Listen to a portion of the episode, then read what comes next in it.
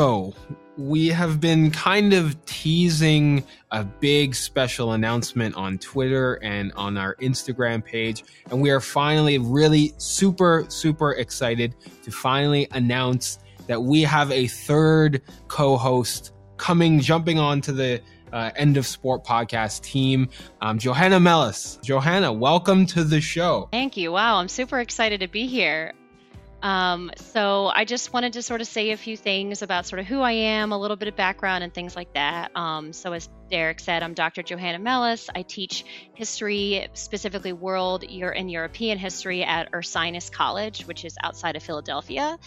Um, I te- like I said, I teach classes on world and European history, but also oral history, sport history, um, a little bit of public history, um, history of colonialism, kind of like whatever they need me to teach, I essentially teach. um, my research, which you'll hear more about in my episode, um, is about sport during the Cold War in the Eastern Bloc. And I focus on um, Hungary in particular, but the Eastern Bloc more generally, and sort of communist Hungary's role within the International Olympic Committee, with the international sport community, and Hungarian athletes' experiences in the Cold War sports system. Um, now, in terms of um, the podcast, um, I'm really excited to be able to add um, more of a historical background. Not to say that Derek and Nathan haven't done a great job of this, because they have, with interviewing many very um, prestigious historians so far. Um, but I'm really excited to add more of my perspective and kind of ask more of those historical questions, which you'll certainly hear lots from me in the episodes um, but also questions about like how is sport harming and exploiting people in different ways, such as sexual harassment, but also NCAA sport, club sport, um, things like that. So I'm really excited to be able to add that to the sport and um, to sort of end on a personal note. Um, I am especially interested in, in joining the podcast because I've always I've been kind of looking for a way to kind of talk to more people about my research, but also learn more about sport in a less kind of academic environment that requires less academic writing and research from me. um, as I think most of you listeners know, that takes up so much of our time. And so this is sort of a more informal and engaging way to in- interact with a wider variety of people. Um, and this is all to say that I'm absolutely thrilled to join you guys on the podcast, but also speak to like the fantastic guests that you guys have had and future guests and things that. So I'm I'm really excited to be here. Yeah, we both Nathan and myself are super excited to see the team grow. Um, and as Dr. Mellis mentioned, add different perspectives. So Johanna, we're super excited to welcome you on board, and we can't wait to uh, to release tons of awesome content to our listeners. Cool, me too.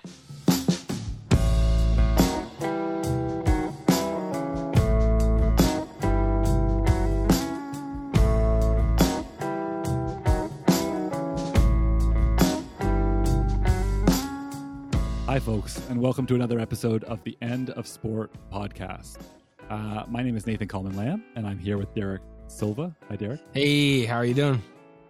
I'm good, and I'm not going to talk for long here because we have an episode that you and I both, uh, frankly, are just delighted with in general, and we think it speaks for itself. Um, so, not much more preamble is needed, except as per usual, please follow the show on uh, Twitter, Instagram at End of Sport Pod. Uh, Please rate and review on iTunes, etc. Subscribe, listen, uh, and please enjoy this interview with Johanna Mellis, uh, an assistant professor at Ursinus College and historian uh, who really covers all the bases for us today. Enjoy.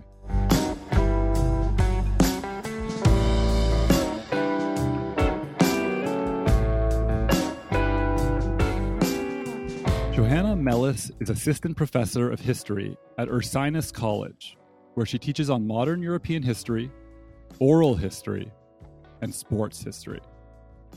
She is the author of the recent scholarly articles From Defectors to Cooperators The Impact of 1956 on Athletes, Sport Leaders, and Sport Policy in Socialist Hungary in Contemporary European History, and Cold War Politics and the California Running Scene in the Journal of Sport History, both of which we will certainly link in the show notes. Johanna, welcome to the show. Hi, thanks so much for having me. I'm pleased to be here. It's a real pleasure for us to have you too, um, because this is going to be, I think, a different kind of conversation than we've had before. It's going to be probably more historical in scope, but also we've built ourselves as this sort of podcast, uh, especially that is trying to provide a sort of critique of capitalist sport. But we haven't really done any of that kind of comparative work of, of thinking through um, what sport might look like in other contexts. And certainly, this is a complicated question we're going to get, get into, like what that Hungarian context is in the 50s and 60s, especially because, of course, like thinking through like what socialism means, we have these actually existent historical uh, examples of socialism, but that's not necessarily a sort of idealistic version of what socialism might be in a future sense. But it's still really interesting, I think, to explore the contours of these different modes of production. But before we get into that, and you can see how excited I am to get into that because I just launched in already, uh, we got to ask you how the pandemic is treating you in Montgomery County, Pennsylvania. So first off, I really appreciate the question. I appreciate that you've been asking that of everybody because um, I've just learned so much about what everyone else is going through. Um, so it's been sort of interesting here in that um, the virus hit um, outside of Philadelphia pretty early, um, especially on the eastern coast, and we had the county had a high number of cases very early on. And so actually, our county was one of the first to go on full lockdown in March. Um, and for that, that for me was like at the end of my spring break at Ursinus College. Um, and so we have been like full on lockdown mode pretty much since then. Um, but my husband and I are pretty lucky. Uh, we are what some people call dinks, which are dual income, dual income, no kids. Um, so in that respect, we're extremely lucky. Lucky we're both healthy. We've both been working from home for a long time. Um, so that has been more or less okay. I think, and probably for you too as well, the last week has just been like insane and such a roller coaster politically, emotionally, with the like protests going on and all the racial yeah. violence. I think that has just been like on our minds and trying to figure out like what can we do and that sort of thing. It's just been it's been really hard. Yeah, I, I so appreciate you bringing that up. I mean, I, I'm glad you pointed out like this is what everyone should be thinking about right now. Um, so it's it's far, hardly just the pandemic alone that is occupying um, our thoughts and concerns and everything else. So uh, fully agree with you there, and I appreciate you mentioning it. Um, but I'm going to steer us back in time now to um, the 1940s, 50s, and 60s um, across the pond uh, in sort of central, I would call it Central Europe as opposed to Eastern Europe, um, and the context of Hungary. And before we get into the sport piece, which is what we're what we're here to talk about, I think it might be uh, useful for most of our listeners, for us too, to to think through just a little bit about the actual history of the era. That is a brief sense of what the Hungarian communist state looked like prior to 1956, and for some people, 1956 may not even be a relevant year. So the other question is what happened in 1956? Why is that such a critical historical landmark? And then what did the state look like after the revolution in 1956? And, and, then, and I know I'm just piling question after question, so we can just kind of work through this as best we can. But then I'm also interested in, in connection with that, why your research actually focuses on Hungary. Um, so, really, in other words, what I'm saying is, how would you characterize the iteration of communism that we're going to be juxtaposing today with the far more familiar US capitalist context? Yeah, what a question. Whew. Okay, so no, no, it's great. Um, so first off, I'll start off with sort of like a broad history of Hungary because most people probably don't even know where it is on the map, uh, much less sort of whether it's Central Eastern and sort of how it fits into even like European or Western history. Um, so it is a small country now of about 10 million people, sort of right, like you said, Central Europe, so right in the middle of Europe. Um, for several centuries, it was part of the Austro-Hungarian or the Austrian Empire, and then the Austro-Hungarian Empire in the late 19th century. Um, and then, right after World War One, um, the Western powers decided that in order to prevent any kind of future conflict arising out of nationalist tensions in uh, Central and Southeastern Europe, they decided to break up all of the sort of Central um, European, the Central European empires, but also divvy up the Ottoman Empire um, along what they believed were um, sort of ethnic lines to prevent ethnic conflict. Um, and so Hungary became its own independent state in uh, 1919 after the end of World War One. Um, and then so there's this brief period from 1919 to 1945 where it's an independent country and it's it's an independent country, but it still is very aristocratic, is ruled by a pretty um, authoritarian, fascistic ruler. Um, who's an admiral, uh, sorry, an admiral, even though they have no um, navy or no access to ocean or anything, which is kind of funny. Um, um, and then after 1945, um, it sort of falls under the Iron Curtain, where um, the main powers after World War II decided they were going to sort of split Europe into spheres of influences. And one of them was going to be the sort of communist sphere of influence, which was going to be, um, how do I say, where, where, the Red Army, which is the Red Army, was the Soviet army that had um, liberated Eastern Europe from the Nazis, that the Red Army was going to have a presence in Eastern Europe um, including Austria at that point.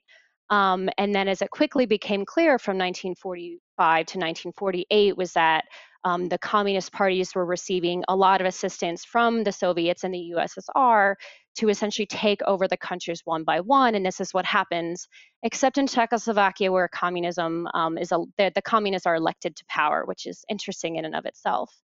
Um, and so 1948 is like when communism starts in Hungary. And from 1948 to 1956, so until about the revolution, is sort of what most people call as like the Stalinist era. Um, it's the, the, the harshest ru- harshest period of communist rule in Hungary. And so when most Americans and Westerners typically think of communism, um, this is the era that they're thinking of, although they think usually think that this comprises the entire sort of Cold War and not just this sort of brief eight year period. But when I say Stalinist, it means that it was very heavily influenced by Stalin and the Soviet Union, where there's a lot of repression. There's a huge shortage of very basic items like toilet paper, for example. Um, I actually had some friends that wrote a really interesting op ed sort of comparing the shortage in, East, in, in, communist Eastern Europe to what's going on right now, but that's a different issue. Um, um, let's see, they were also um, nationalizing all the industries, um, putting people on communal farms and things like that. People were being taken by the secret police at night and being sent to labor camps. So it was a very, very harsh period. Um, incidentally, this is also the period um, known as sort of the golden era of sport in Hungary, which is also interesting and something that I can touch on later. Um, so essentially, Absolutely. there's sort of yeah. Um, so there's sort of like these tensions building there are a couple um, uprisings. There's one in, in, East Germany, 1953. There's um, one in Poland earlier in 1956. And then in 1956, um, between late October, early November, there's essentially what starts out as a, um, a student revolution. There turns into a broad, like anti-communist revolution, where they the there's actually a bloody revolution where they are like using arms um, to revolt and sort of throw off the communist yoke. Um, and this is actually the only incident in which there's like a real bloody attempt uh, where there's like fighting in the streets and tanks in the streets and stuff like that in Eastern Europe. Um, the other revolutions and uprisings are more, much more peaceful. Um, and so 56 is a major moment because the Hungarians, they actually think that they've won for a few days because the Soviets withdraw their tanks outside of Hungary um, the, the, the sort of reformed um, socialist leaders in Hungary that come to power are more moderate than the ones that came before. And um, so they announced that they're leaving the Warsaw Pact, which was sort of like NATO, but for Eastern Europe and, and the Soviet Union. Um, and then in early November, the Soviet tanks roll back in and they very brutally and harshly crush the revolution. Um, and this sets off sort of a whole chain of events uh, whereby, for example, um, 200,000 Hungarians leave um, the communist state and essentially defect to Western Europe, and they come to Canada, they come to the US, they go to Australia. Um, so they lose like a huge, huge labor pool essentially, and a huge number of people. Um, and then, so after 56, there's sort of a few years of reprisals where they're trying to really harshly suppress the revolutionaries. Uh, but then in the, in the mid to late 60s is when um, we really see a huge shift in the kind of rule that characterized communism in Hungary. Um, some people like to call it goulash communism, goulash being the, the type of um, Hungarian stew that's very typical, part of very much the heart of Hungarian culture um, where it's a little bit softer. The political repression is nowhere near like it was in the 1950s. Um, there are um, some dissident publications that are emerging. People are allowed to travel abroad. Um, and essentially, there's what some people call sort of like a social compromise, where the government sort of agrees to sort of lessen this political repression. And in return, they will give people like basic consumer items and freedoms that they want. But people have to sort of not be apolitical, right? Like there will be no more revolution. Um, and so I think part of your question was like, um, when you're compa- like what, what what iteration of communism would I like to to sort of compare with the capitalist context? And so it's this like goulash communism from the 60s to the 80s that's um, much more sort of livable and humane than the prior version. That was fantastic, and I just I just want to jump in for a second to say um, also a very personal history for me because it just so happens that um, my family was part of that diaspora you mentioned uh, after 56, who ultimately ended up in Canada. So there you go. Mm-hmm. There are really strong Hungarian communities. Yes, like I know Toronto is supposed to be a really big um, community there. New Jersey has a big community. Uh, South Florida, um, there's a pretty solid one in California, um, and other parts as well. Um, and then I, I think your other question was like, how did I get into the yes, that's right. the country? Yeah. Um, so it's sort of interesting. So when I started my master's at University of Florida, um, or when I wanted to start uh, the master's program, I knew I wanted to study somewhere in Central Europe. Um, but and at college, the only um, history that I'd studied um, was uh, sorry, only Central European history that I'd studied was German history. Um, and I didn't know how to speak German, and that's something that's pretty much a requirement if you start graduate studies in German history. You need to know some level of German. Um, and I was already living in Gainesville, Florida, where UF is, and um, University of Florida has a Center for European Studies. Um, it's something that like a lot of schools have in the U.S. Um, they have like Center for Latin American Studies, Center for Asian Studies, and these centers um, get a lot of funding from the U.S. government to essentially train and get or train graduate students to learn lesser known languages. Um, I actually think it's a holdover from the Cold War, but I don't mm-hmm. actually know. That's just sort of what I think. So, so yeah. So I started studying Hungarian, um, and then I visited Budapest and was like, "Oh, this is amazing! Like, I want to keep coming back here. I want to keep traveling here. Budapest is is beautiful." Um, so that's sort of what yeah, what got me in it. So I, I I have to admit I was listening to a previous podcast that you um that you recorded and and I was really interested in your story. What brought you to sport in Hungary? Yeah, I actually I love this question. Um, in part because like sport history is kind of a small field and not many people know it exists. I mean, sports sociology is a much much bigger field. Sport management much bigger field. Um, but essentially, what happened was I was trying to find a dissertation topic, and for my master's, I had studied like post war denazification Budapest. Um, which I liked but wasn't like in love with. And my my advisor was very much like her sort of one of her big lessons for her graduate students was that she wanted all of us to study something that we loved. Because she's like you're going to have to do this for 10 years if not longer like you should love it. Don't do it just because mm. i just because it's my sort of expertise. Um, and so I, I, really just I kind of was like I'm interested in everything in everything. I don't really know. Um, and she was on a book committee for um, the main um, academic association that I that I work in that focuses on like Eastern European and Russian history. And she was one day I was in her office and she's like you know I just read this book and we just awarded this major book prize to this book on sport history. And I was like, I've never heard of sport history, and it's by I don't even I didn't even really know it existed, and it's by Robert Edelman, who is like a giant in the field, and it's called Spartak Moscow, and it's about this foot, football soccer team in the Soviet Union named Spartak Moscow.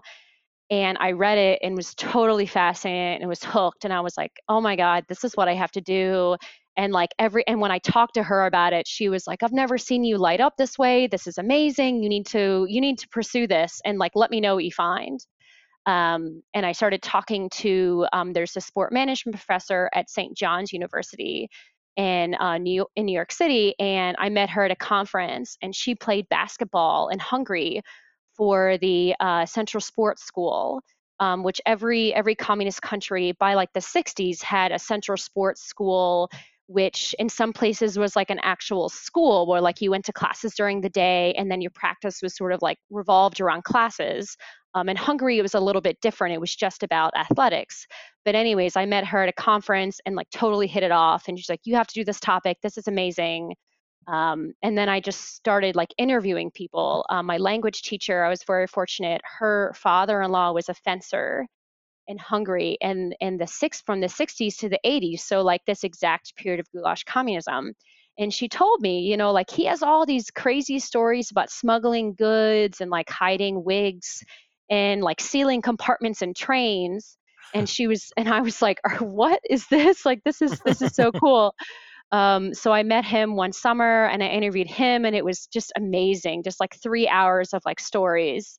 And I was like, this is so cool. Like, I love this. I want to keep doing it. Um, and then just kept interviewing people and just like loved the stories. And I loved like meeting people and actually hearing them sort of describe what they went through. And that just really, that like hooked me.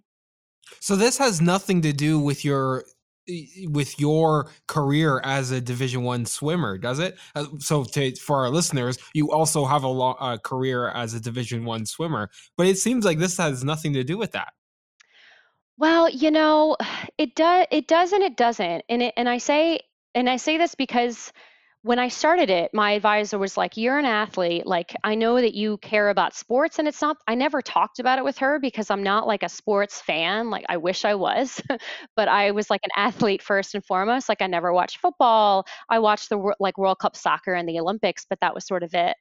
Um, so when I started it, like, I didn't think that that connection was there, but I, I realized that like when I was little, I always loved like meeting Olympians. Like i remember like like so i was a distance swimmer so i swam the 500 free and the mile and the 400 im and the 200 fly which are like some of the hardest events.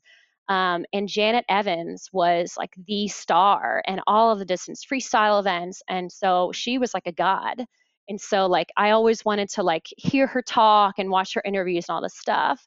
So once i started realizing how much i liked interviews it kind of like clicked was like i understand like how much effort goes into being a really elite athlete. Like i understand how hard it is.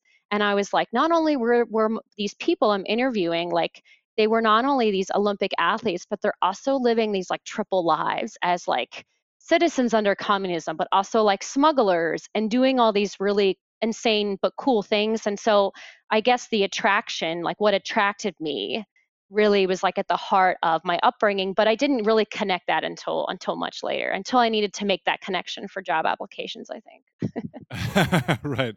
Um, yeah no i i really like i i I, sh- I share it's interesting we have, we have different disciplines seemingly on the surface right? Um I, me as something of a sociologist, although I, frankly I'm pretty interdisciplinary, so who, who knows what I am really. Derek's a sociologist for sure, um, but um, but the, what I was trying to get at is that I do interviews too, right? So you're doing this oral history and the kind of qualitative interview work I do, I feel is ultimately quite similar to the sort of project.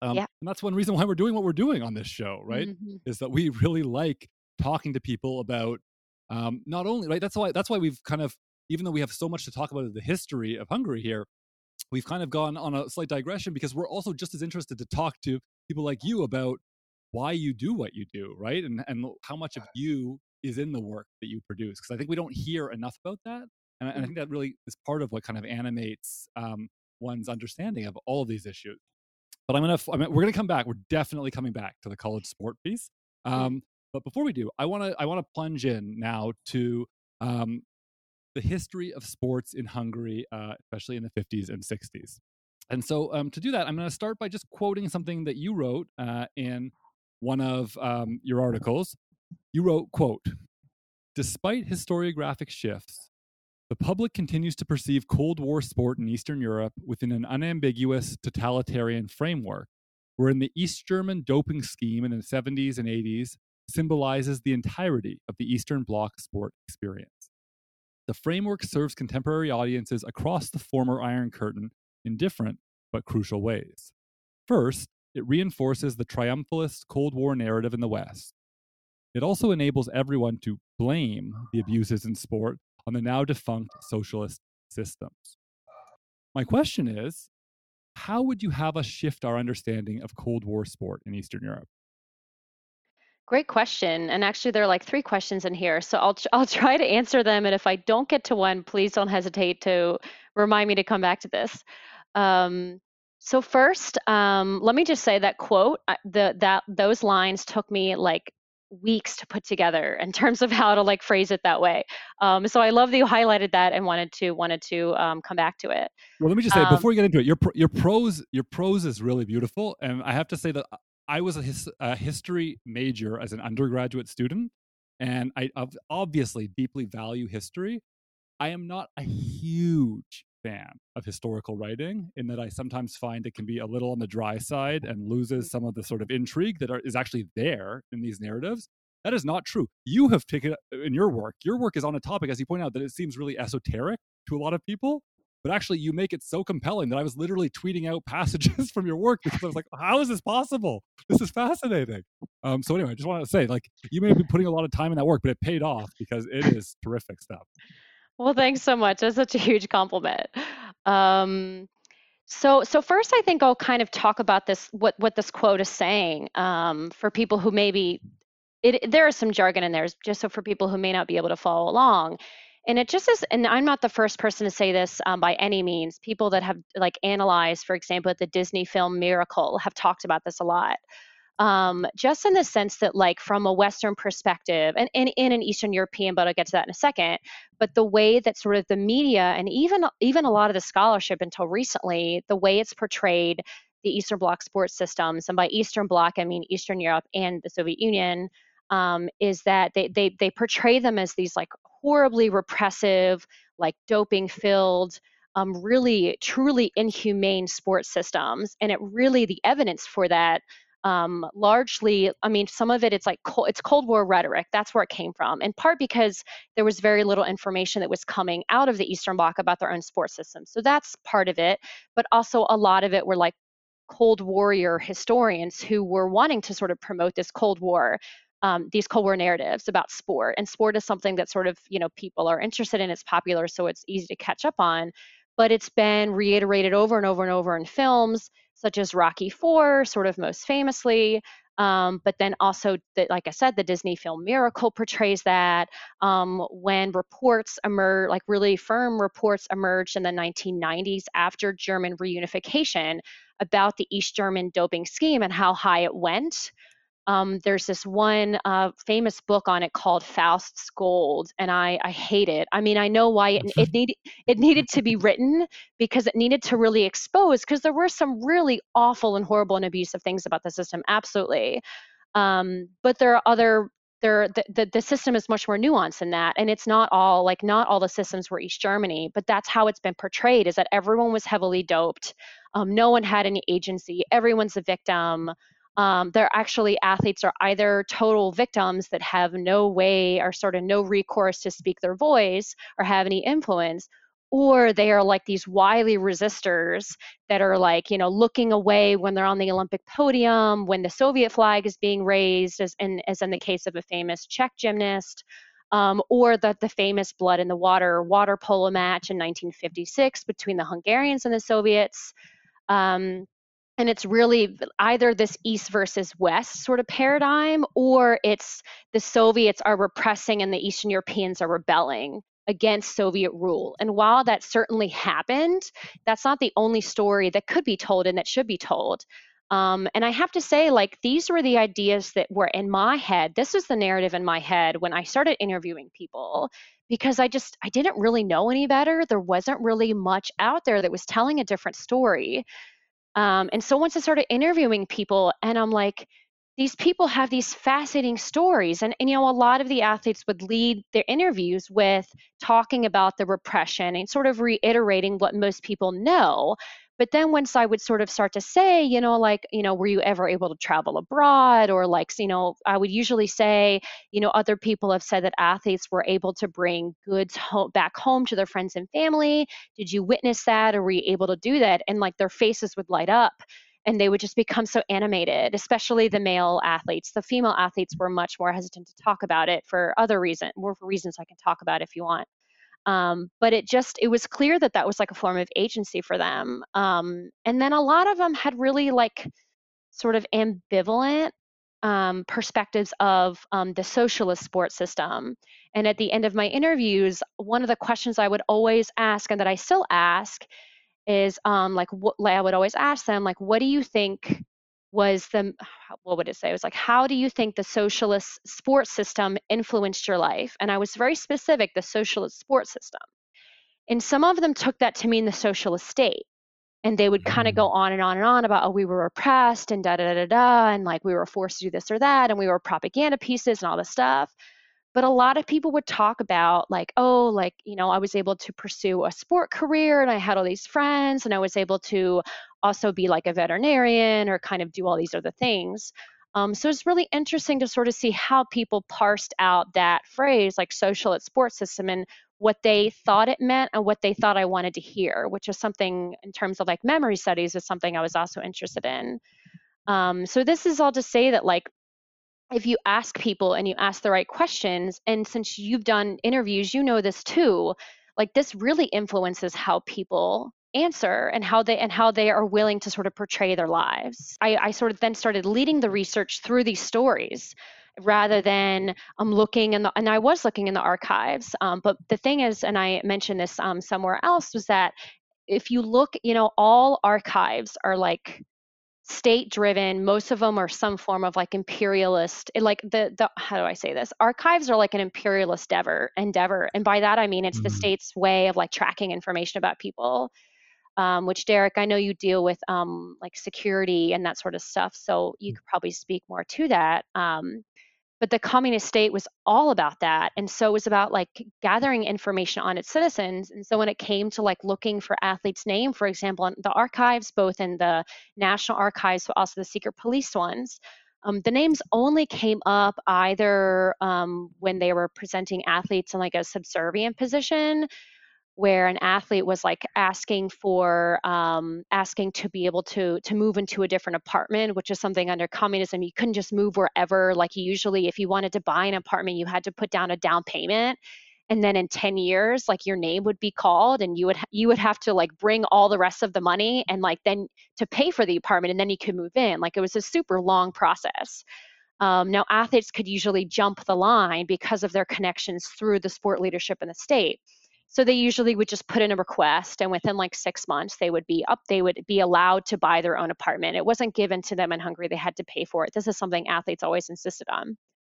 Um, um, but basically, I, I, lost my train of thought um, thought for a second. Um, but um, but basically, these sorts of things are like the nuances that we don't get, but we see like athletes requesting for apartments in in the archives.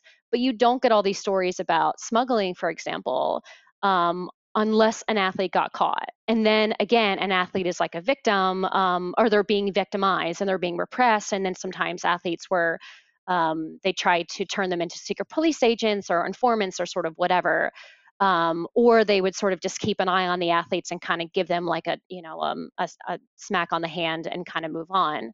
Um, and so that's why, like, again, like going to the athletes themselves, like you get a much richer understanding and and again this is like their own history so i feel like they should kind of have a say in how it's told and then of course you balance that you know you compare that with the other forms of information available. Um, and then i guess in terms of um, well let me just stop there and then you can ask a follow-up or if i didn't get to another question you can ask me No, that was actually like wonderful and leads me kind of into um, one of the things that I really appreciate about your work is that you're kind of taking on these like stereotypical kind of tropes or in narratives of sort of socialist states in the Western world. So I'm really curious if there was like one North American misunderstanding of the so- called like socialist sport um, like you've spoken about it in in the context of Hungary. What would that be? Um, oh, I'm really torn. There are like two sort of threads.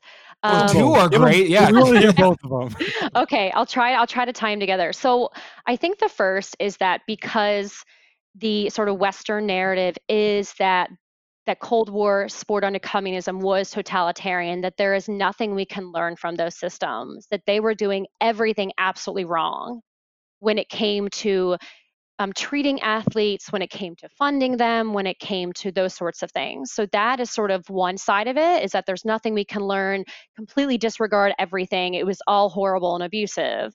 And then the other side is is you know the other side of the coin is that athletes were victims and that they had no agency unless they were totally blowing off you know the communist regime. And then thereafter were like really harshly repressed if they did not defect.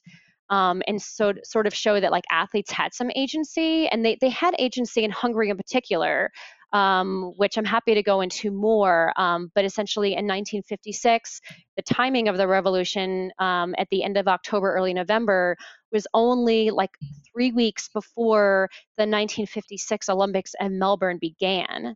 So the timing is really important. And what ends up happening is over 300 Hungarian athletes defect to the West.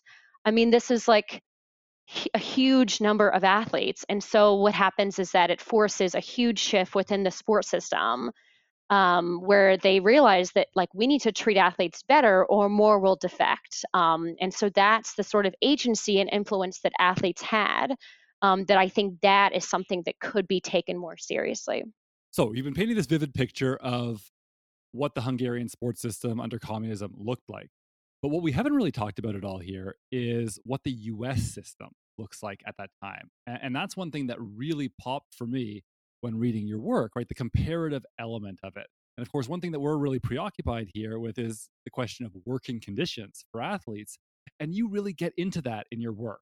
So, really, my question here is can you compare for us those conditions and stat the working conditions and also status for Olympic sport athletes in Hungary and the United States? In the 50s and 60s. And I just want to say, I was particularly struck in reading your articles, and this is one reason why I want to ask this question, by the fact that athletes in the preeminent Los Angeles Athletic Club in the early 1960s, for instance, and I only learned this from your work, had to climb a six foot chain link fence to access a high school track for their morning practices. And the fact that these same athletes lived 13 to a three bedroom house. Um, so I mean, like you know, those are not that's not the way we typically understand elite sport in the United States. So I think that's really like something we need to kind of uh, include in this picture. Um, and also, perhaps maybe as a consequence of that, could you comment on the extent that this history then is connected to this concept of amateurism, right? One we have discussed uh, in historical uh, perspective, primarily up to this point in our show, in the context of the NCAA, which we will get back to, uh, in an earlier episode with uh, Dr. Victoria Jackson. Yeah, so um, I was trying to figure out what would sort of be the best way to tackle this. Um, so, so first, I'll t- I guess I'll talk a little bit more about the Hungarian sport context, um, just to to kind of nuance that a little bit, and then I'll talk about Olympic amateurism and then how sort of that relates to um, the conditions for for athletes here and how that compares to Hungarian athletes.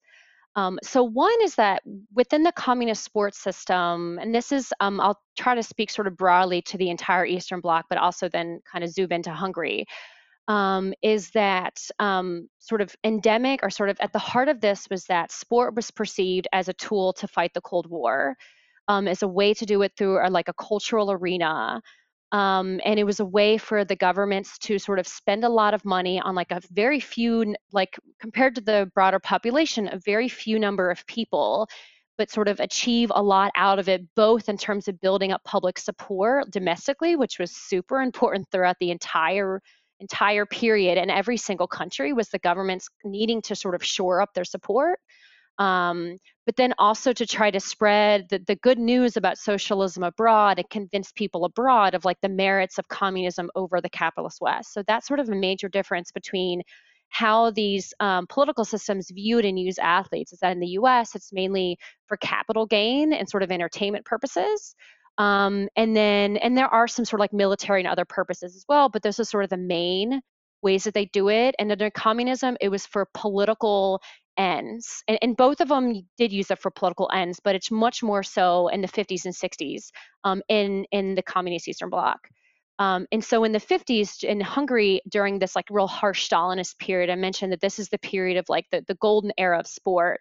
And part of that is because the interwar sport community in Hungary was incredibly strong. They received the third most medals of all competing nations at the 1936 Berlin Olympics, which is like amazing. Um, and then it's at ridiculous. the 19- it's ridiculous. Sorry, just to jump in there, I, I, I could not understand that in reading it. Hungary is a tiny nation. Yeah, it's it's absolutely insane, and actually, there is some um, research in Hungarian about it, but much more needs to be done about like why. And everyone always asks me why, and I'm like, oh, I do the post, yeah, I do the the communist period. I don't really know, um, but um, so that is huge. And then so basically, the surviving sport, there's still a large surviving sport community after World War II who are dedicated to like the Hungarian nation and want to continue their sport careers and who more or less are like, okay, we'll continue our careers and sort of see how it goes. Um, and some of them are coerced into doing it. You know, I really am like not trying to sugarcoat it. Um, and so the government devotes like all of this money, all of these resources to um, sort of building stadiums, sometimes not in like a great way, but also to like funding athletes. And so, for example, from the beginning of the era, um, athletes, top level athletes, um, had what are called fake paper jobs. And this was something that the media, the Western media, picked up on very quickly and was people knew about it.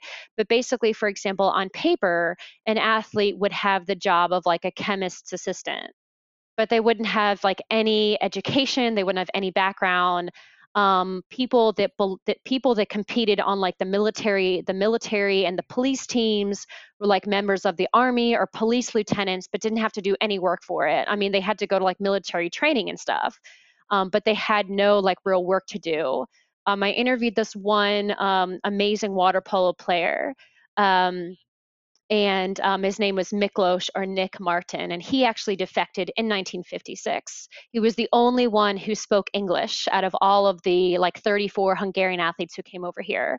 Um, and he told me this amazing story about how um, he was on the police team, which was Dózsa, and he told the story about how um, he realized how much of a folly it was that he had to go to his workplace to receive his check his monthly check every week because he's like, I don't work there. So what's the point of going there to pick it up? So he asked them to just mail it to him. he just was like, This is a farce. Like, what's going on? Just mail it to me, which is like just one of those like really tiny nugget of stories you hear it and you're like, oh, that's a great like soundbite, you know, a great quote or whatever. Um, but so so that was that was how it was you know that's how it existed throughout the the 50s and you know so they they received full funding and it, they didn't receive these enormous incomes um, but they received like better than average. Um, they could also receive pretty uh, pretty significant lump lump sums of money if they won olympic medals um, if they broke records world records in particular. Um, there were lots of like opportunities and connections that they received through being an athlete. Um, and one thing that I'll say is that because of the fact that the communist government owned the mean owned all modes of production, um, and because the communist governments focused first and foremost on industrial production um, in the 50s especially, it meant that consumer items were in really high demand and there was always a shortage. It's what economists have called like a shortage economy. So that's why you think of like bread lines you think of like people not having pantyhose. Like pantyhose was a huge, huge item that athletes smuggled back home, um, which is kind of funny. You think pantyhose are like a really sort of mundane thing. Um, yeah, it was funny until we got to the pandemic, and then we'd be smuggling toilet paper home for sure if we were able to go abroad. I know, right? Um, and so, and and, and so they had sort of all these connections to people who could get them access to goods whether it was you know buying an apartment stuff like that. Um, but they had like a you know a pretty good standard of living. They trained two times a day a lot of times. They did a ton of cross training was huge in the eastern bloc. I mean i think it originated in the eastern bloc but i'm not totally sure um, you know, like people who were runners or water polo players were doing cross country skiing in the winter. Um, so things that you know, he, you know, here picked up, we picked up on much later that like I did as an athlete in like the 90s and 2000s. Um, and and so and, and they were real celebrities and, and under communism, like people really revered them. They were heroes. They did have to serve as political propaganda pieces. They, a lot of them were, were heavily monitored by the secret police in the 1950s. Um, after the 56 revolution, that repression really significantly decreases. Um, and then, as I mentioned, just like under the goulash communism system, athletes, a lot of male athletes in particular, had it really good in Hungary from the 60s to 80s. Uh, there were still like rules that they needed to follow, and they could still get punished for like smuggling too many goods, for example, or breaking certain rules. But by and large, life was pretty good. Um, so much so that actually very few athletes defected to the West after 56, um, even though they actually knew more people abroad that could help them defect than athletes did in the 1950s, which is interesting you've mentioned um, the significance of the 56th revolution so i'm just I, I, could you walk our listeners through the overall like significance of 1956 on sport in hungary yeah, so it is it is a huge huge moment um, because so many athletes defected. I think I mentioned 300 over 300 athletes defected. Um, so that was 34 athletes and coaches for the from the Hungarian Olympic team, which was a huge number. Um, but then, in addition to that, um, numerous super famous football or soccer players, such as Ferenc Puskás, is someone that a lot of people know about. Um, there were, uh, I think, about 100 youth football players that defected to Austria and Sweden and the UK. Um, and so, so, essentially, what happens is that sport leaders, even in Melbourne at the Olympic Games, um, so the sport leaders that are in Melbourne, they don't actually do much to prevent the athletes from defecting. And the reason why they do that is because the, the Hungarian Revolution is still being suppressed in Hungary. There are tanks in the streets. People don't know if their families are alive. They don't know what sport is going to look like. They don't know what the communist state is going to look like. Um, so actually, the main sport leader knows that some of the athletes are going to defect. And some of them actually told him they are going to defect. And he actually takes like a shot of Palinka with them, which is like the Hungarian, um, the main Hungarian like brandy. And he like toasts to them. And so they, a lot of the athletes leave on like somewhat good relationships with the, the Hungarian sport leadership. Um, and so amazing. when yeah i mean it's it's like incredible. And actually there's one source um, that the main sport leader in his memoir he sort of hints that he had thought about staying abroad too and that he actually tried to stay abroad in australia claiming that he needed to get like a last minute surgery. Um, but his superiors were like no no no you need to come home like you need to come home you can't stay abroad. Um, um, so so what happens is that then when the olympic team when the when the athletes go back there is like a period of repression but sport leaders are kind of caught in the middle and they had good relationships with athletes and they're thinking you know we need to do what we can to prevent more from defecting and also the communist government they needed athletes to be in Hungary to serve as their propaganda pieces to convince people that the communist government is humane and that everything is okay. Um, and so there sort of is like this web of like, well, we need to treat athletes better um, because they're more going to leave. And also internationally, the international opinion in the sports world of Hungary was like, oh, there was this really violent revolution and like athletes are defecting and this really negative information is coming out. Like we don't know if we want them as part of the international sport community. Um, so there's sort of like this multi-layered um, sort of many reasons, I guess, for why these the, the support systems should change. Um, and so that's why it's such a major moment because it goes from being like heavily repressive and very Stalinist to an atmosphere where like especially mainly male athletes but some female athletes too but they had very very close relationships with the sport leadership and um, a lot of athletes talk about how it was like the best period of their lives um, and and while that may seem to only be related to their sport career their sport career was made possible because of the socialist state right? Like it was made possible because of the socialist context. So you have to take all of that into consideration when when they talk about you know the good life of when they were an athlete in the 70s and 80s okay so one thing you keep coming back to and and we should really flesh it out now um because frankly you got me really interested. The distinction between the experiences of male and female athletes at this time right? Because you've been saying you've been very pointed i think in saying that for male athletes, this has been the experience. What is different for women at the time? Um, and frankly, I'm, I'm kind of curious if we could bring in back in the comparative perspective of the United States in terms of how you would suggest the uh, the attitude to women's sport may have been in like especially in the 50s and 60s in the United States versus Hungary. Yeah. Um, so I promise I will get to the comparison. I feel like I'm trying to give context, but I might be giving too much for you all. Um, no, no, no, not too much. Absolutely not. So, um, okay, so officially, like on paper, the communist government supported male and female athletes equally. So that meant that women had equal opportunities to participate in sport. So this even went down to like when physical education teachers in schools when they would talk to potential when they would talk to students who showed athletic promise and like encourage them to go oh you might think about going to this or that sport club um, they did this equally uh, between the male and female athletes and they did this in part because you know under under communism there was this idea that the communist government was going to eliminate all differences between everybody whether it was according to gender nationality or ethnicity um, religion and all these things. So everyone was going to be equal um, and this is this is why communism was going to liberate everybody because it was going to sort of break these shackles of distinction and inequality between everybody um, so and, and also the communist governments knew that the that most other and most other countries um, female athletes were not supported and that this would sort of be an easy way for them to win gold medals right? Like there's kind of a wide open door. I mean there were athletes in other countries female athletes in other countries um, but because most countries um, governments did not provide state funding for sport the female athletes needed to be wealthy and, and male athletes needed to be wealthy there as well. And when I talk about the comparison to the US, I'll touch on that too. Um, so officially, like I said, on paper, they were equal, which meant that women also had many opportunities to compete in sport. They also got these fake paper jobs. They were paid similarly from the evidence that I've been able to find. They received the same exact same lump sums that men were able to get. So on that level, it was very equal. And so that's a huge advantage and a huge difference from the get-go between the communist and sort of the, the capitalist and other sports systems in the world, which really, really benefited hugely female athletes.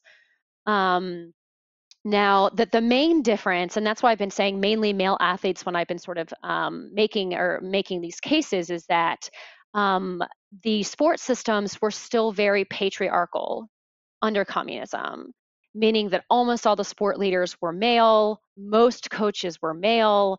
Um, there were some female coaches, and a lot of physical education teachers were female, which is not a surprise just because of the teaching, the gender dynamics of the teaching profession in general. Um, but so because of the um, like male dominance of the sport leadership and of many of the coaches, it meant that when it came to um, pull, what what a lot of people call pulling connections. So I mentioned earlier how connections were really key to um, being moved up on the wait list for apartments or um, being being allowed to, or how do I say, allowing an athlete to improve their career by moving to a different sport club that had better sort of training opportunities than maybe a different one. Um, by and large, um, male athletes receive these sorts of benefits and opportunities much more frequently than than male sorry than female athletes um, so female athletes had a much harder time sort of moving up in the in the latter in terms of um, whether they wanted to go to a different sport club or get a sport leadership position or be a highly ranked athlete. Um, in some of my in some of my research i talk about how there was like a super successful female basketball coach who wanted to get there was a there were different sort of like titles and different ranks of coaching and there was this special like master coach. It's called Mesteredző where once you got to that level sort of your opportunities really really open up to you you got paid more um, it was really like what every coach wanted to achieve and she um, was was definitely barred from getting this special title even though her own husband was really highly ranked within the sport leadership, she was still barred from really reaching that level that she wanted to. Um, and so, so when it came to sort of more subtle, um, I say subtle for athletes, but sort of more, um, how do I say, less, less tangible um, benefits and privileges, mainly through connections. Female athletes were definitely disadvantaged in that way, whereas male athletes, because of sort of like the old boys club and the patriarchal system, they had many more advantages than than than uh, female athletes did. Interesting. Um, what, so before we go on to the next question, though, so so what what did the U.S. system look like at that time?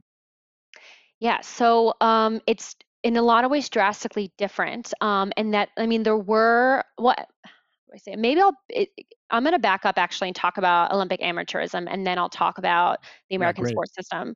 Um, and that so um, Professor Jackson, she talked about briefly about how um, the idea of amateurism it comes from the British and it comes from um, and, and after the british it comes from sort of the olympic movement. So the international olympic committee adopts this british idea of amateurism which is this initially very classist idea which meant that um, sort of it was it was the british upper crust sort of attempts to control sport because there's this huge rise in sport um, during the period of industrialization uh, where we see working class neighborhoods that are developing like uh, football teams and, and all sorts of teams because it builds community and prestige and all these things and the upper crust elite they decide that they don't that they can't compete against athletes from working class backgrounds who are being paid to be athletes um, and they don't want to be paid as athletes. They want to pursue sport simply for the sake of fun, for the sake of pleasure. They don't want, they see this idea of being paid for, for being an athlete as being sort of this dirty thing, that this sort of dirties up sport. We want to keep it pure. We want to keep it just for fun and we want to play for the fun of the game. Um, and so the British developed this idea of amateurism whereby athletes could not be, the amateur athletes specifically could not be paid for their sporting endeavors. And if they were, they're a professional athlete. And then they could not participate in certain sort of sports leagues and things like that. And so it's, it's sort of very classist within that context. But this idea of amateurism, it's created when the British Empire is growing all over the world. So it's not only a classist and elitist, it's also a colonialist and a racist and a very gendered and you know every sort of ism that you can sort of imagine because it's only it, it's intended to keep sport um, so that only the white male elite can participate in it. Um, so those are sort of the, the origins. Um, and then and then so when the International Olympic Committee is created in the late in, in the 1890s, um, it's created by aristocrats and barons, as Dr. Jackson talked about, and so upper crust elite people across Europe and in the US. And so they, they take this idea of amateur sport because this is something that's very much common within their circles. Um, and so they use this also as a way to restrict who can and cannot compete at the Olympic Games.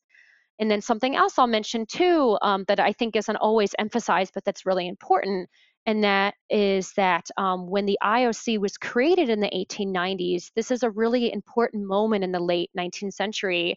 It's the moment of what some historians call new or high imperialism, where we sort of see imperialism being ramped up big time whereby European powers, you know, this is the, when the European powers are so-called scrambling for Africa to try to carve up the you know various parts of Africa to kind of increase their imperial reach and contribute to their nationalism.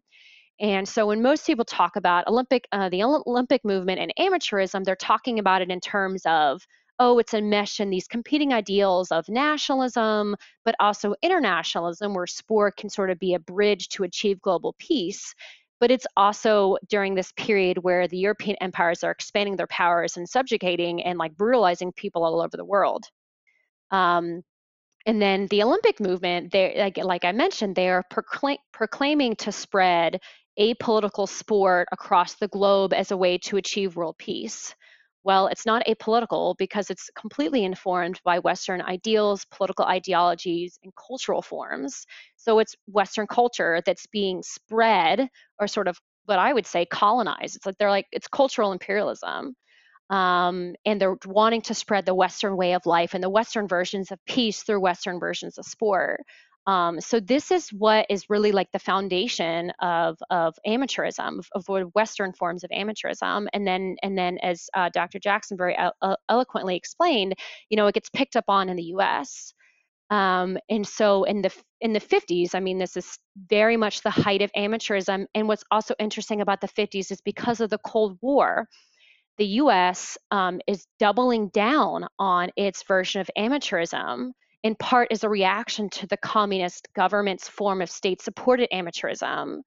Um, so as a way to sort of say, well, we are not putting hardly, you know, hardly any funding. We're not supporting our athletes because the American way of life is for private endeavors to support sport, and sport is individual individualistic. You pull yourself up by your bootstraps.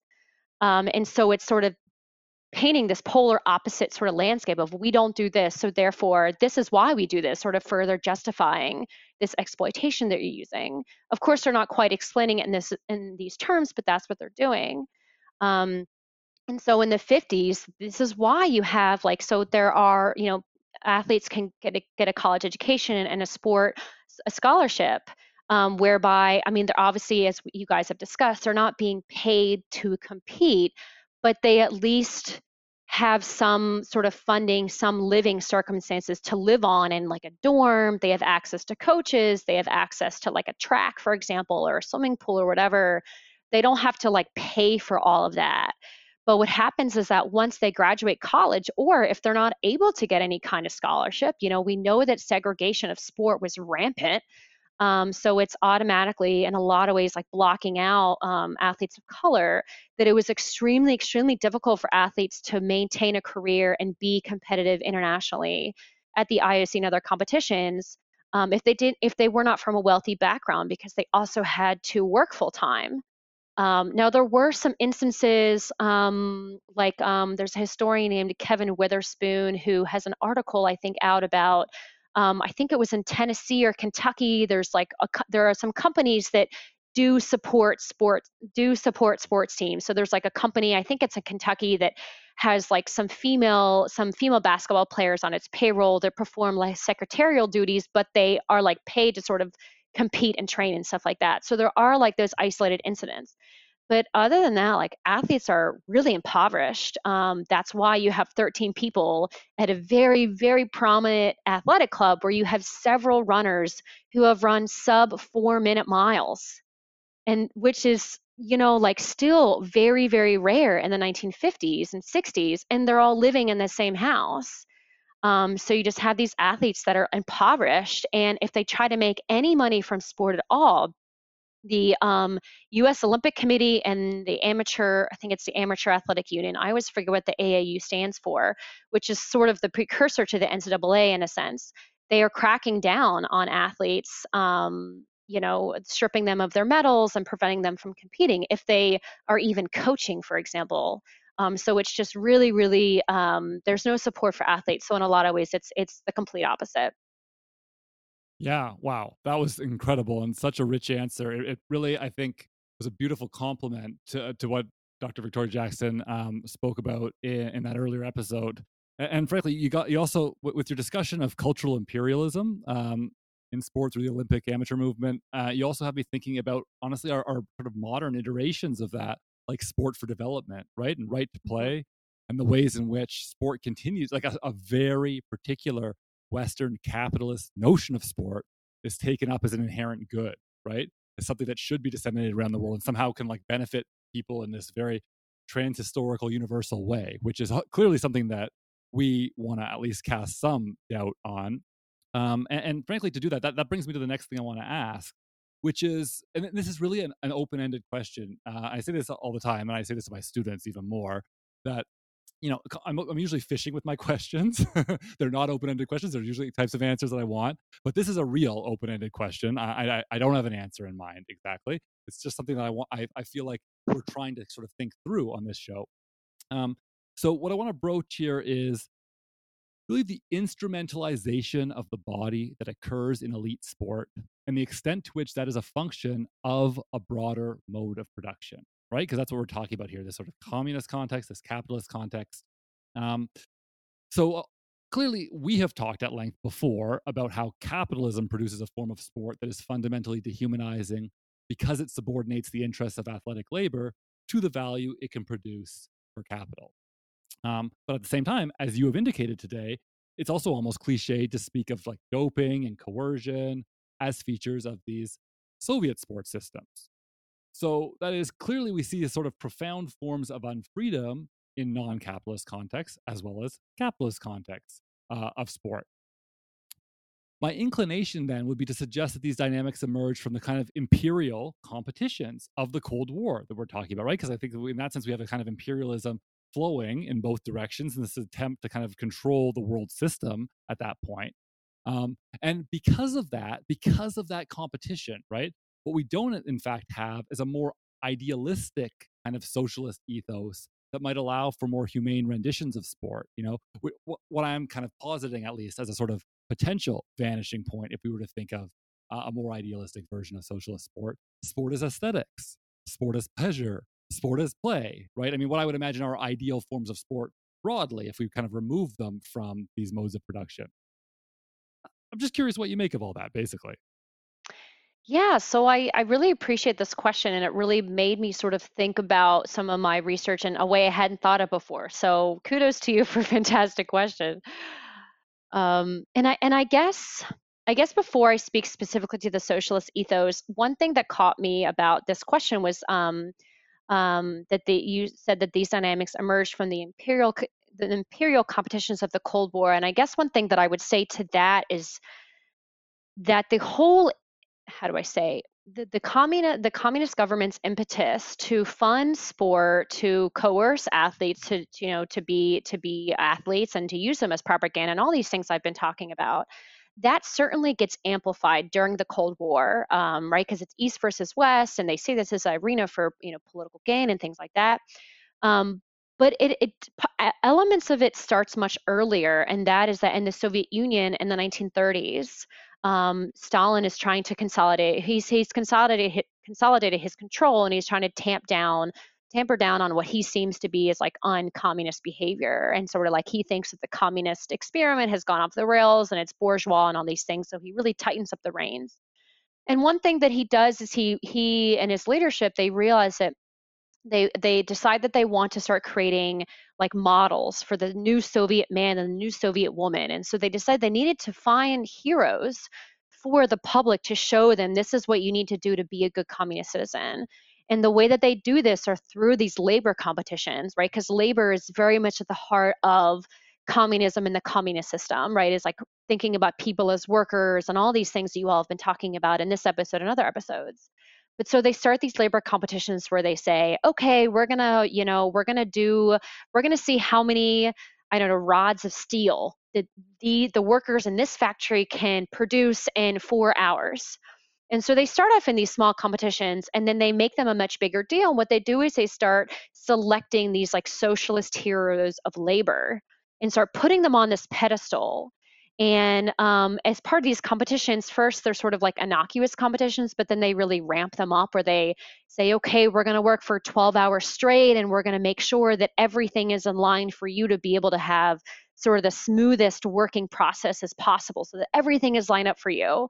And so it's called this, it's called the Stakhanovite uh, movement where they create these socialist heroes and and and they and they start first they start by like propping them up and using them as using them as these propaganda pieces. They offer them monetary rewards. They give them apartments. So sort of similar things that you start seeing a little bit later happen in the soviet union with athletes. They start doing it with athletes i think in the late 1930s Jenifer Parks, who's a really noted uh, Soviet uh, sports historian, could could speak more definitively to that, as could Bob Edelman. Um, but so it so so this sort of fundamental competition, but also we're going to sort of prop up, fund, use, and coerce heroes for the socialist state. This starts off in the 30s, and very quickly they start realizing they need to do this with athletes too, because in the 20s they are having these like socialist sport competitions but it kind of sputters out and they're not totally sure what to do with it. They, it's hard for them to sort of build a mo- movement around it. Um, and so that happens in the Soviet Union before the Cold War. Um, and, and so I just sort of wanted to point that out.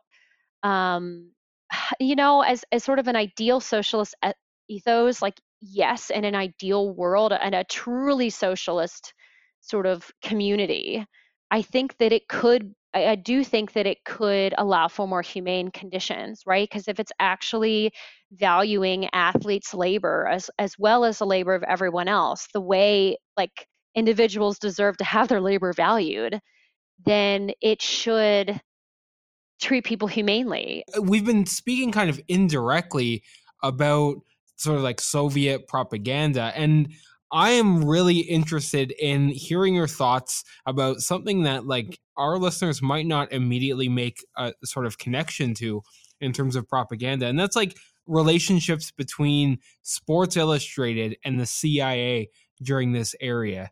Um, and I guess my question to you is how did the magazine participate in Cold War efforts to bring defectors from the Soviet bloc to the United States?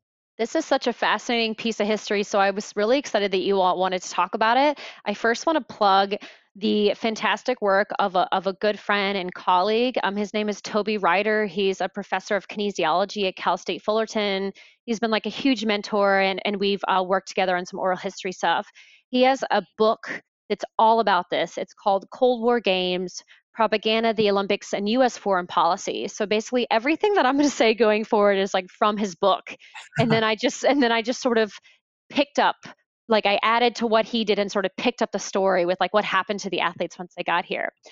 Um, so his whole argument is essentially that um, in the 1950s, which is much earlier than what most historians had had had thought, that in the 1950s the U.S. government wanted to sort of meet the Soviet challenge in the Cold War, and they started to do so quite aggressively in the 1950s. This is early on but they wanted to do it in a way that was fundamentally, again, totally the opposite of the way the communists supported sport.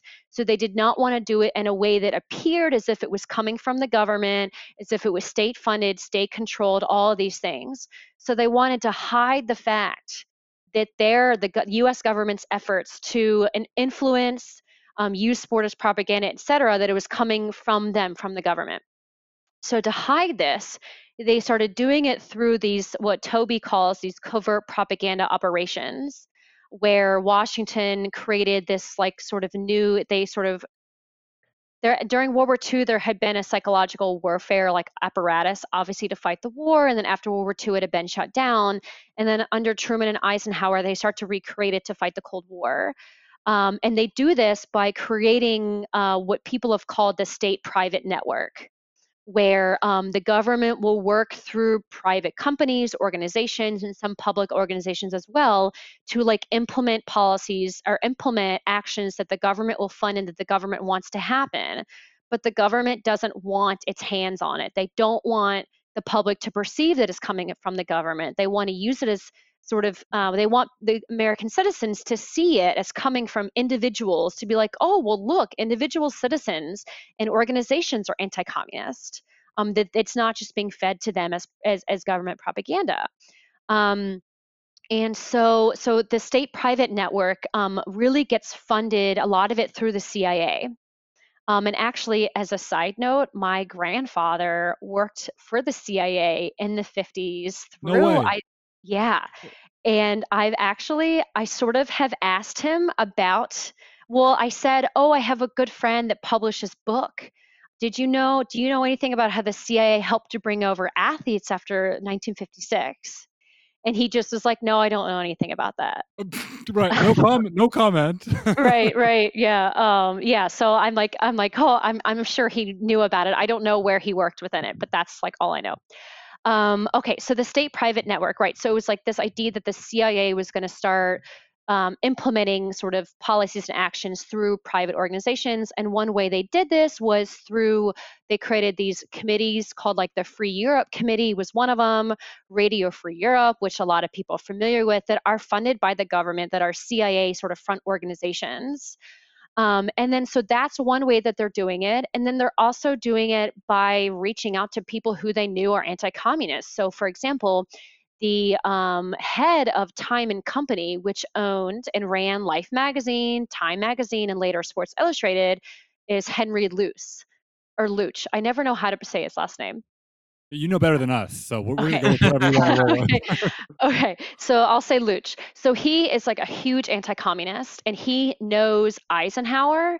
He knows Allen Dulles, who is the director of the CIA. Um, Luch is actually he's part of the Free Europe Committee. Um, so he is very heavily connected to the CIA.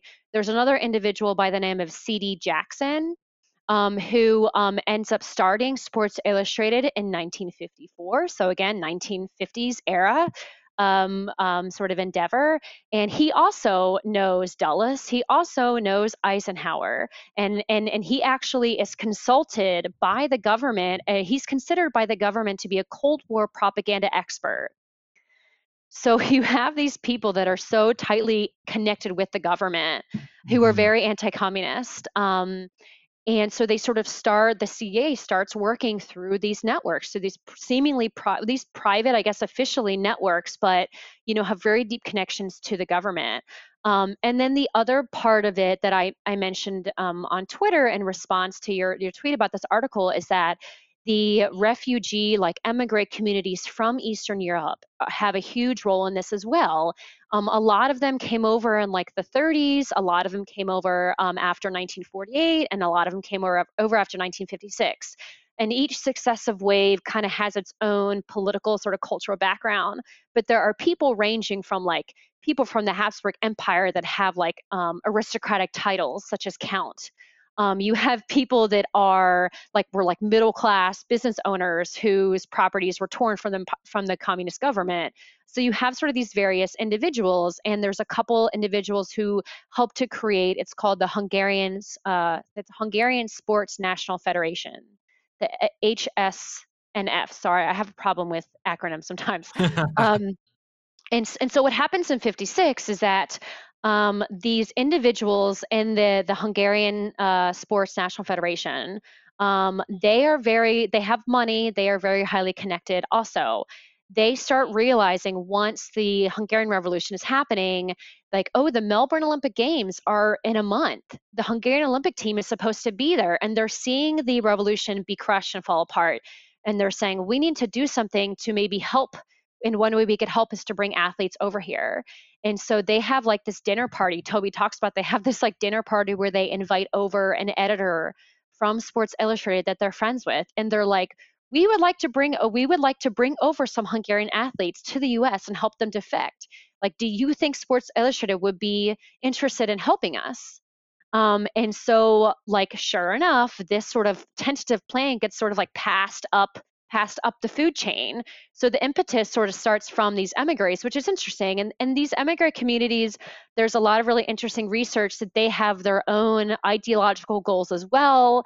They're also trying to like rally anti-communist support and funding to boost their own political and cultural positions in the West. So there's a lot of interesting scholarship there, but they very gradually convince um, sort of people at Sports Illustrated, Time Magazine, and then the CIA um, they start sort of all start working together covertly.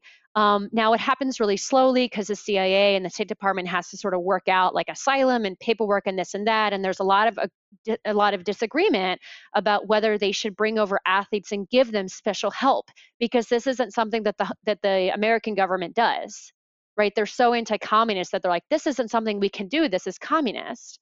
Mm-hmm. Um, so Sports Illustrated, so but they eventually sort of agree to go along with it, and Sports Illustrated and New York uh, New York Times, I think, and a couple other magazines decide and, and, and uh, news outlets decide to give CIA operatives like a cover to go over to Melbourne, and then also Sports Illustrated correspondents and these guys and the the Hungarian uh, National Sports Federation, Sports National Federation, they go over there and they essentially start like contacting athletes one by one and in groups and talking to them about defecting and they and they eventually it's like very piecemeal.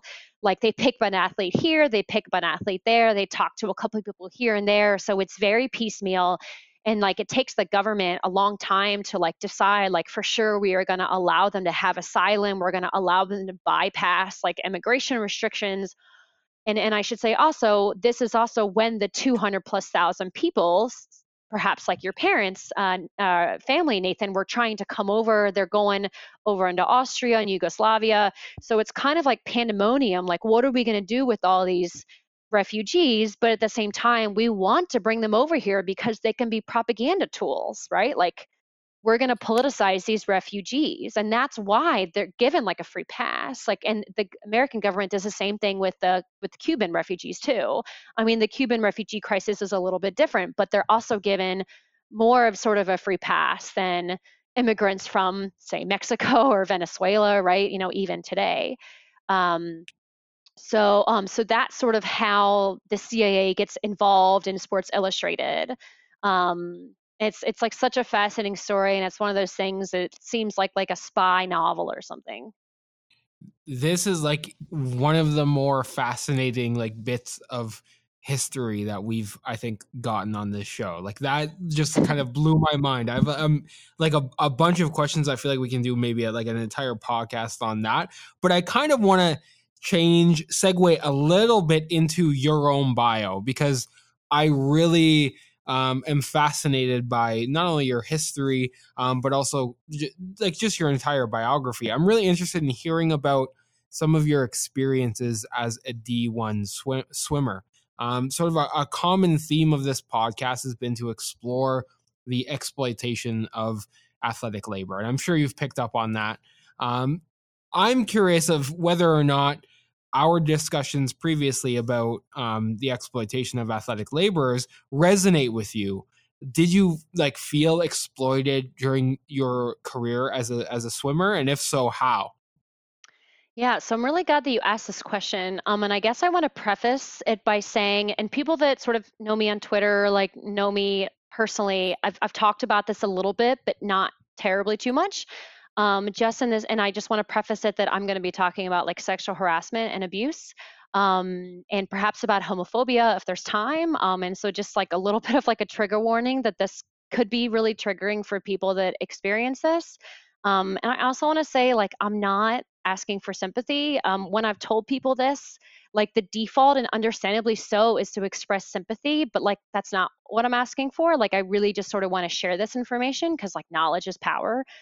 Um, and I guess what I want to say is like, so you all, have, yeah, you all have covered in other episodes how it's exploit, how um, sport, and you all focus a lot on college sport is very exploitative. And I guess what I'll say is that like sport is abusive and exploitative at like a lot of different levels right it, and it's it's not mm-hmm. just the ncaa and it's not just pro sport um, and those two tend to get the most news um, but it's it, it, it, I, I would I would say at almost every single level um, and and I'm going to focus on the sexual harassment and abuse just because that's simply what I know um, swimming is not one that generates a lot of money. So um, I guess I never had, I mean, when I was little, I wanted to go to the Olympics, but like I never had aspirations that that would be like a career that would make a lot of money. So it's like different. And um, Dr. Jackson has talked very um, compellingly, and I agree with her point that like, well, swimming is one of the white sports that gets subsidized by predominantly black athletic labor. So like I acknowledge that as well.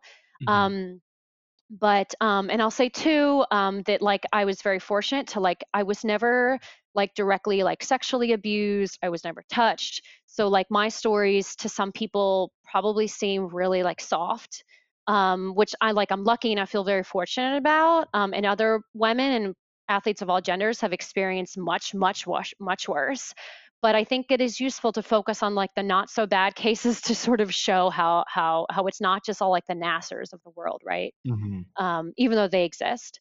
Um, and so um, there are a couple ex- examples. I'll try to be as brief as possible. Um, one was so I swam club for about 10 years in Virginia, um, and then and then I was D1. So even in like club swimming, like the the sexual harassment, I swam in the the 1990s, and I graduated uh, high school in 2004. So like 1994 to 2004 was sort of, or I guess, yeah, that was sort of my like era when I was doing club swimming. Um, and swimming is one of those sports where it's co-ed.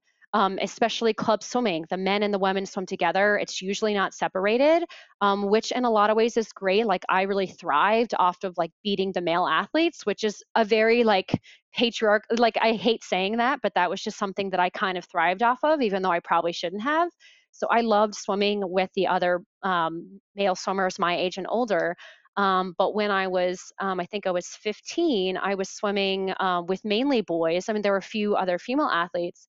And um, there was always a lot of really perverted talk and discussion. And, you know, as someone who like wanted to sort of fit in and prove that I fit in, which is like really dumb when I think about it, I would sort of like laugh along or whatever. And, um, but there was an incident one day when um, there was like a, a um, clearly an inside joke that was being passed around and i didn't know what it was and they were tossing around a word and I didn't know what it was. And I was like, oh, like, what are you talking about? What is this? What is that? And and and I should emphasize these were like boys that I swam with twice a day in the summers, every single every like for years. I swam. I mean, I swam twice like twice daily with them throughout all of high school. But in the summer, like you went to doubles every single day, whereas during the school year, you maybe swam twice a day, like three times a week, and then every other day once a week.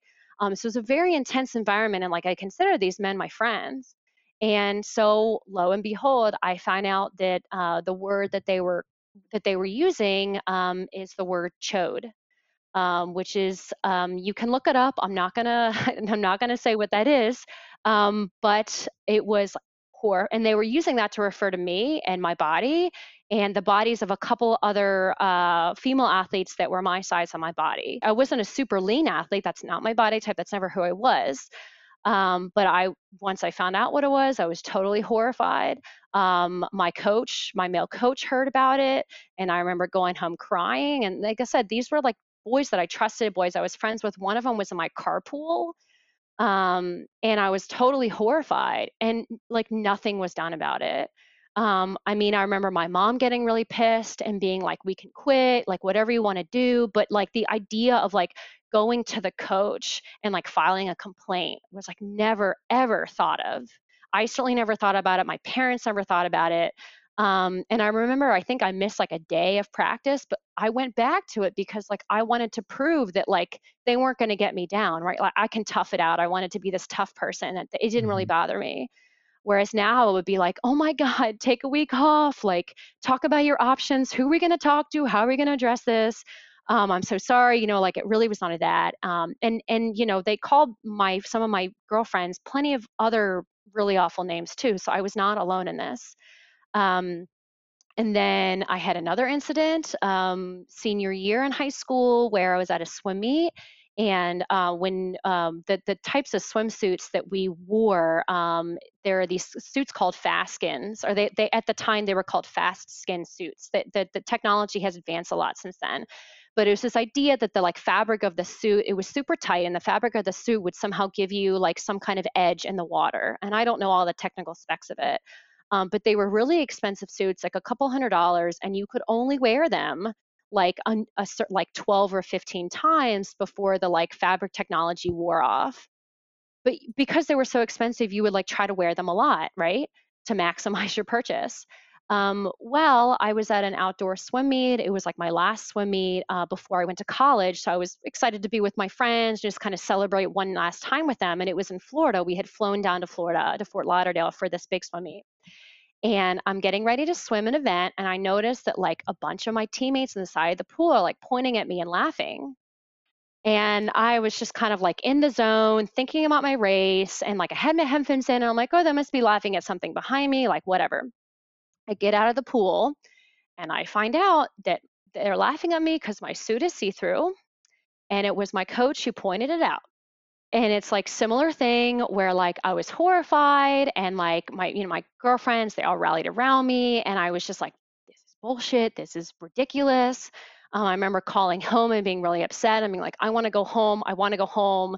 And for whatever reason I didn't go home. I don't I don't I kind of blocked it. I don't really remember but just I was so pissed but it was also like my last swim meet and I wanted just have a good time with my friends like whatever you know f you to my coach um, but you know, again, similar thing. Like, I never thought to report him. I never thought that like this needs to go up the chain. This is, you know, this is like so absurd.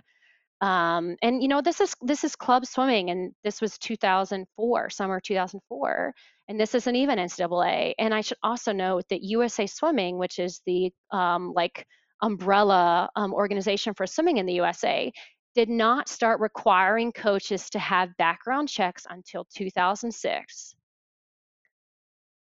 which is wild. It is. It's so wild.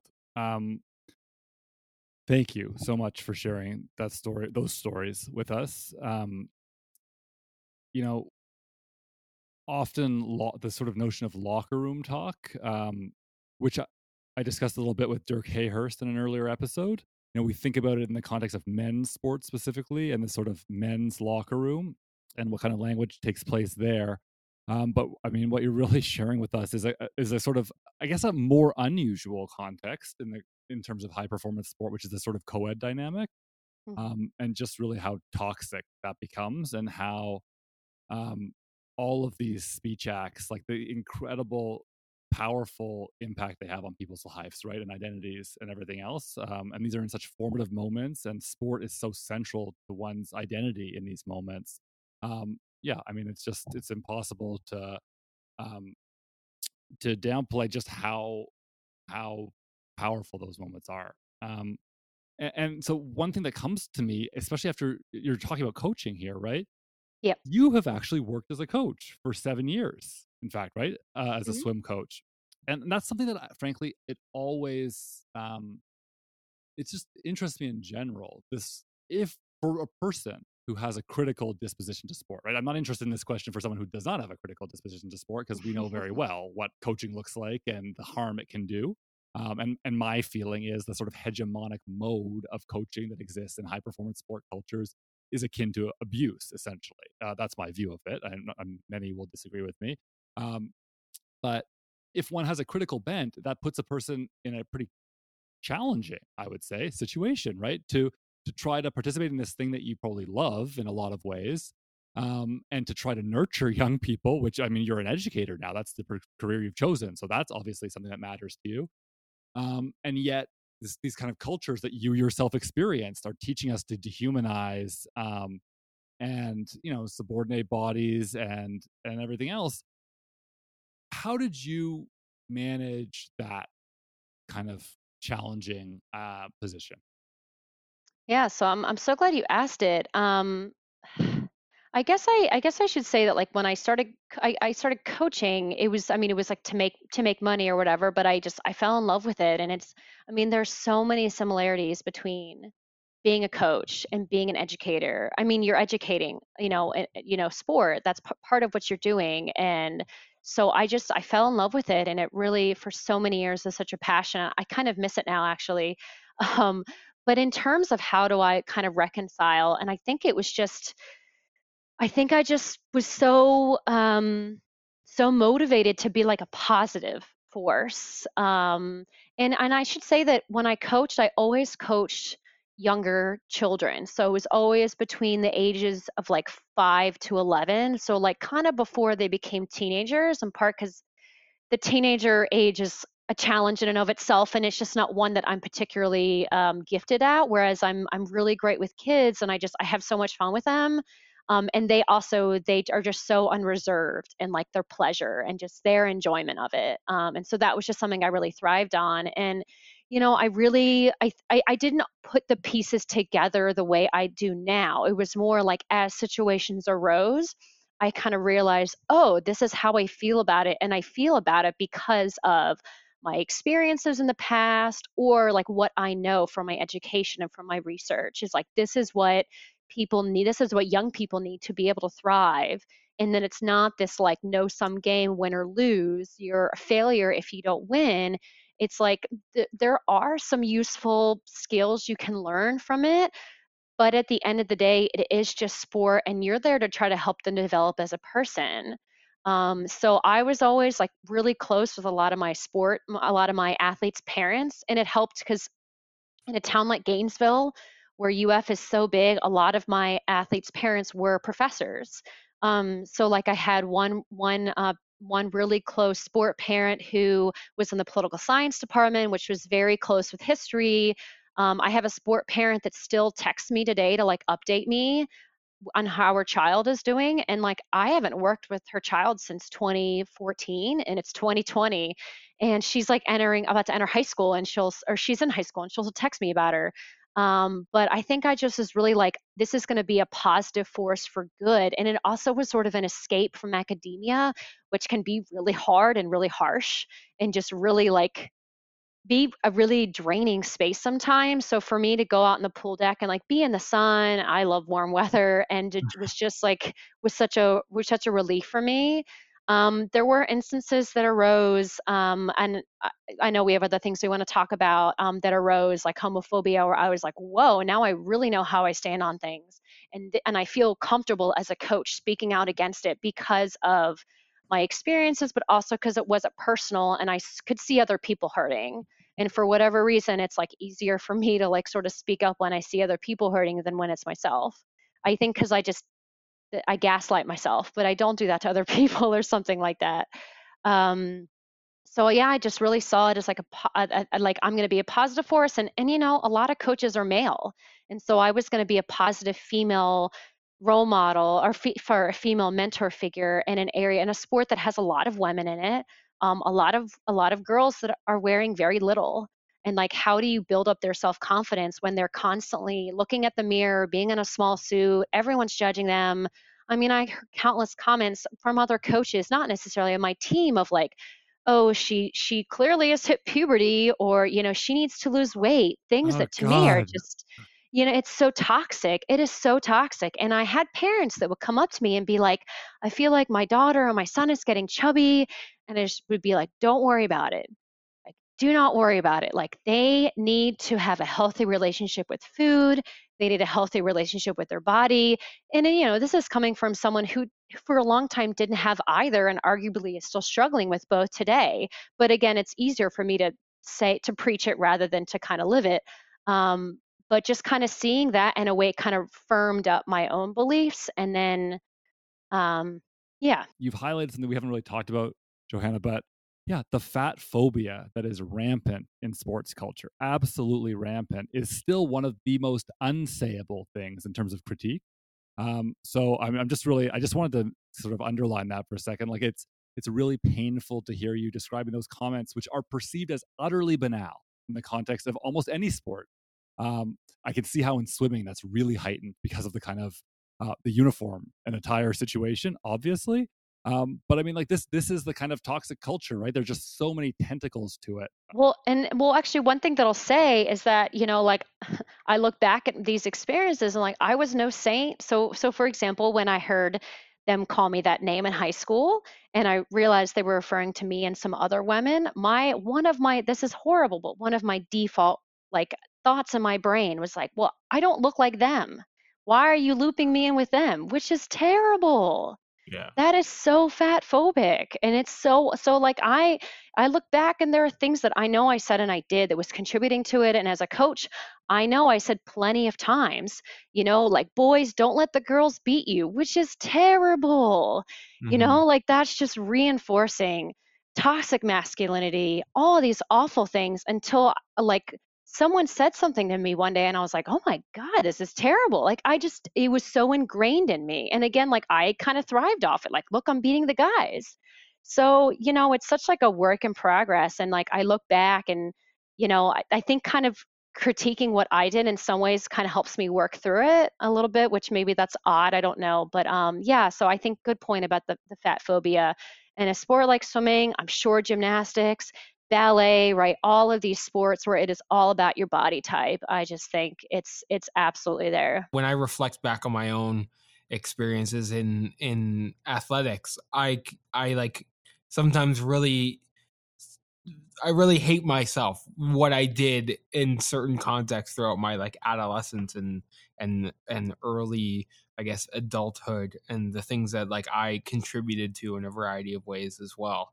Um, in terms of like just the rhetoric of toxic masculinity that was just everywhere in sport kind of all around me but you've shared with us and i'm very grateful that you have shared with us uh, all these experiences of, of harm that you were subjected to and i'm i'm curious of how of whether or not and how um, they've informed your scholarship your pedagogy and your overall views of elite sport. I can't so much draw a straight line but i think like as I've kind of developed my own sort of academic um, persona or kind of co- confidence in my academic identity, I've sort of been able to draw these threads much more so than I did when I was in graduate school and things like that.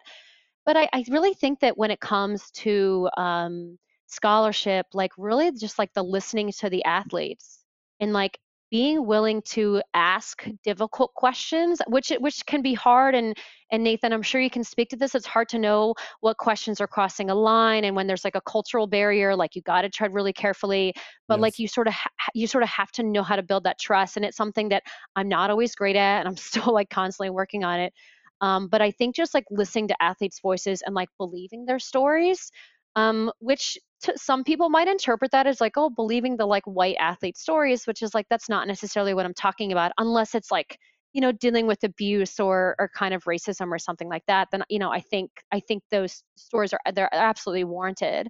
But I think just listening to like what they have to say.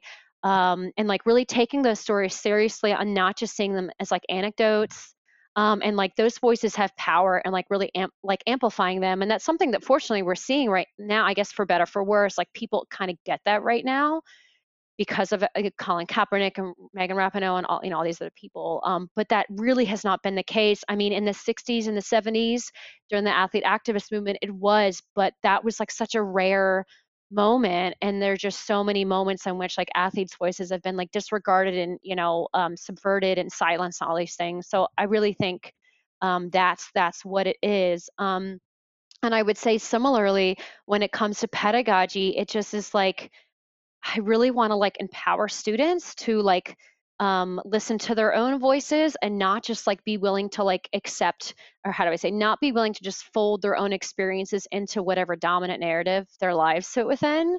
And then similarly to like always be asking like who is left out? Like when we read a passage about the conquistadors you know conquering you know the new world who like like even the word conquistadors that's such mm-hmm. a romanticized term like they were invaders they were colonizers yes you know they brutalized people like so it's all about the language and so like what is left out um and like athletes voices are left out so many so many voices so many histories are left out so i think like that's a, a huge thing for me and like av- and like okay when you see that as someone who's not from that community what can you do to advocate them? And, and from a historical sense that means focusing on them listening to their voices finding alternative modes of um, of of sources and things like that or different approaches and methods um, but that's really i think pedagogically speaking it's that.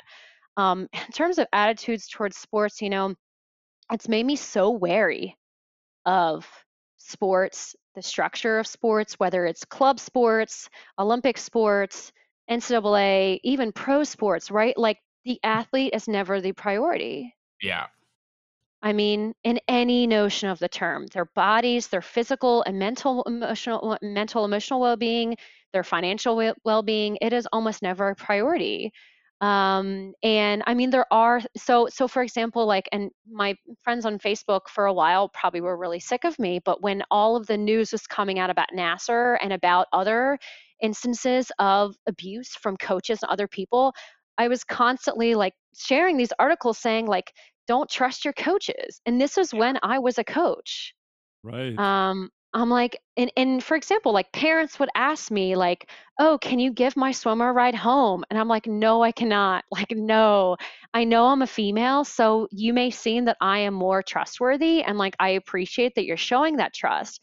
But like, no, that is not trustworthy. That is where scary things happen. Um, fortunately, not to me. Like, thank God, not to me. I'm so lucky in that respect. But um, just be be really wary, and then, I, I mean, I think that's kind of it. I mean, I think like there's still things such as like goal setting, hard work, stuff like that. But those things in the media and how the culture is portrayed, they're portrayed as like far outweighing everything else, and they mm-hmm. don't. That's it. That's absolutely right. Well, Johanna Mellis, uh, this has been really a pleasure for both Derek and I know I can speak for Derek in saying that. Um, we could keep going on and on, and I gotta say, um, we're gonna have to at some point. Uh, this can't be the last we hear from you on this show. Thank you so much for taking the time to break down not just the history of uh, communist sport and how it compares to the U.S. sport in the 50s and 60s, but really talking through sports culture with us in general. Thank you. Absolutely. Thank you guys so much. This was such such a pleasure. And and I have to say you all f- made me feel very comfortable and talking about this, which is not an easy feat. So kudos to you all for kind of creating your own th- this this culture within the podcast in such a damn short period of time. Thank you for listening to another episode of the End of Sport podcast. If you enjoy the show, please feel to like, share, and leave a review. And as always, you can reach out to us on Twitter or Instagram at End of Sport Pod.